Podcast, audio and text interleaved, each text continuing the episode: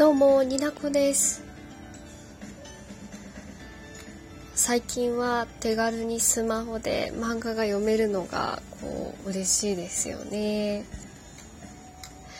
もう紙が一番だとは思うんですけどこう手に取らない懐かしい作品にこうお手軽に出会えるのはいいな素敵だなって思います。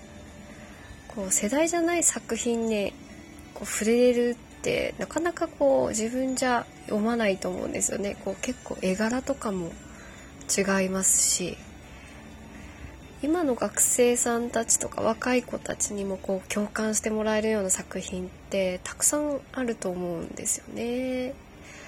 もう今お手軽に読めてほんといいですよね。私なんかもう買いに行かなきゃ読めなかったもん。古本屋で立ち読みとかしてた。まあ今もされる人もいるかなとは思うんですけど。今日はちょっと少女漫画についてちょっと好きな作品を語っていきたいなと思ってます。では始めたいと思います。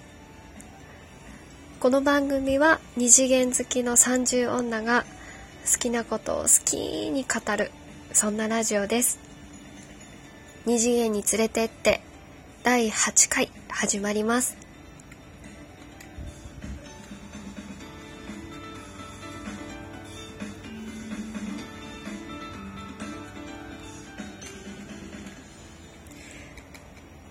そうですね。こう最初に読んでた記憶があるのはなんかほんとちびまる子ちゃんとかそれぐらいだったと思うんですけどなんか集めてちゃんと読んでたのはあずきちゃんとあめっちゃ懐かしい。あずきちゃんとあと仲良しとリボンで好きな作品があったんですけど「怪盗セイントテール」怪盗ものが流行ってたんですかね。ちょっと大きくなったら神風怪盗ジャンヌもすごく好きでした。セイントテールねジャンヌの方が有名だと思う、うんまあ、ご存知の方はジャンヌの方が知ってる方多いんじゃないかなと思うんですけどジャンヌが始まる前にこう怪盗セイントテールっていうのが立川め立川立川さんだと思うんですけど立川めぐみ先生という方が書いてらっしゃってそれで読んでたんですけどこうどんな話だったかなってこう具体的になんか思い出せなかったんでちょっと 調べたんです。調べたんかいっていうね。なんか主人公めいみちゃんっていうこれもまた可愛いんですよ名前が。で親友のシスター見習いのセイラちゃんがいるんですけどその2人しかこう秘密としてな持ってなく秘密を持っていて夜になったらセイントテールになってこうまあなんだろう悪い犯罪じゃないんですよねあの必要なこう盗みをしていくっていう話だと思うんですけどこう変身シーンとかセーラームーンとかそういうのに近いものがあってなんか私はセーラームーン漫画ではあんまり読んでなかったんですよね。なんかそういうのもあってこう私にとって最初のこう変身シーンがある少女漫画は「セイント・テール」だったんですね。あとっても可愛いんですよ。ぜひ読んだことない方ちょっと絵柄とかも見てください。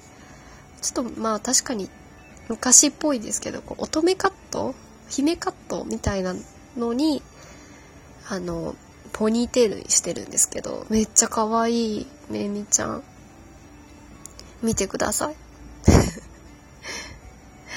あと同じ立川めぐみ先生の作品でしたらえっ、ー、と「無限伝説？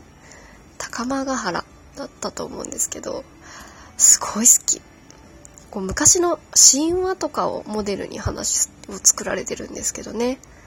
主人公がゆうきちゃんっていう普通の小学校5年生。小学校5年生か。マジか。同世代で多分見てたと思います。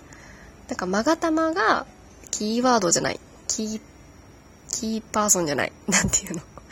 そのものとしてすごい鍵になってくるんですけど。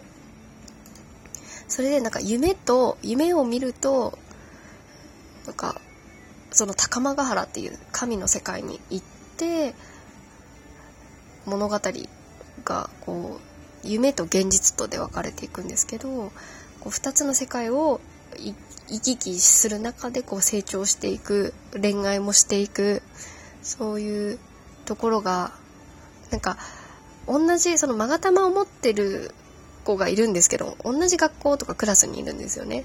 でその子たちはこう大人の姿だったり性別が違ったりいろいろ変わってるところがあるんですけど主人公の、えーと、ゆうきちゃんだけは小学校5年生のそのまんまなのでなんでだろうって自分で思いながらえっ、ー、と名前忘れちゃったけどその恋もするんです。ではちょ恋の相手がちょっと年上なんですよ。だからそういうのもあってとてもドキドキして見てましたね。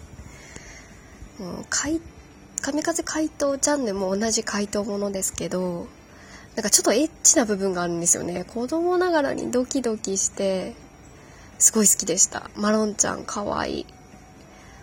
男の子ね。千秋くんだったんですけど名前が女の子っぽいのにもうイケメン。かっこよかった。で、谷村有奈先生は、こう、アイドリッシュセブンのキャラクターデザインとかもされてるんですかね。絵柄がいいですよね。もうなんか私の今の好きなの語りからもうファンタジーがこいつ好きだなっていうのが バレたと思うんですけど、花より団子に関してはもうこれは別で、まあ内容が、世界観がこう、すごすぎてもうファンタジーみたいなもんですけどね。金持ちすぎて。つくしちゃんと道明寺のあの剣カップルは最高ですよね。何なんだろうな。私は西門宗次郎くんも好きだったんですけど宗次郎くんとあの幼なじみのさらちゃんとのあのお話。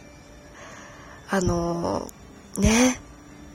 好きって告白するタイミングってほんと大事だなって。めっちゃ泣いた。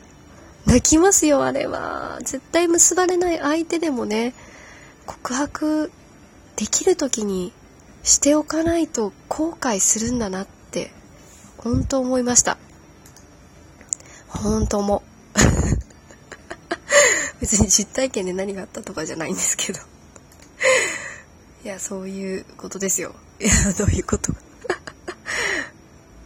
とはねこうファンタジーものもいろいろ見ますけどこうお迎えですとか白戦車の作品の中先生の名前忘れちゃったすみません。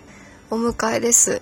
なんかキスよりも早くを書かれてた先生だったんですけどこう亡くなった方とのこの一話一話こう切ないやり取りがあるんですけどなんかドラマにもなりましたよね。ちょっと福士蒼太くんとタオちゃんだったかな？違ったかな？うん。でもなんかドラマはドラマで良かったけど、まあドラマだなって、実写版だなって思いました。エンちゃんはね、あんなかっこよすぎないと思うんです。ふえーってしてるから。わかる人いるかな？あとは、ファンタジーで言うと、暁の夜長いすごい好きですね。あの、戦う少女って良くないですか？こう、別に筋肉隆々じゃなくていいんですけど。小柄でもこう芯が強い女の子。それを支える周りの男の子たちっていうこう縮図がすごい好きですね。最近は白戦車のアプリであの無料でポイントで見れるので「神様始めました」を読ませてもらってるんですけど妖怪ものですね。もうキュンキュンしちゃうなんだろうこう妖怪と人間の恋ってね。こう人外と少女ね。好きいいと思います。鼻が鼻が出ちゃった。すいません。あとはうん、パッと思い出すのですと芸能界の話ですけどスキップビート。これすごい面白いです。なんかね幼なじみにくっついてこう芸能界くっついてっていうとこう、まあ、反骨精神で入あの同じ芸能事務所に入っていくんですけどこの主人公ちゃんが。とってもねこう愛を信じられなくなった主人公でちょっと変わってるんですけどすごい純粋で可愛い主人公でこの子に恋する男の子たちもねいるんですよ。ちょっと鼻声になってきちゃった。すいませんね失礼しました。そんなこんなで時間が来てしまいました。ちょっと鼻声がひどすぎたら消します。ごめんなさい。いやでもとりあえず撮ったので配信をしたいと思います。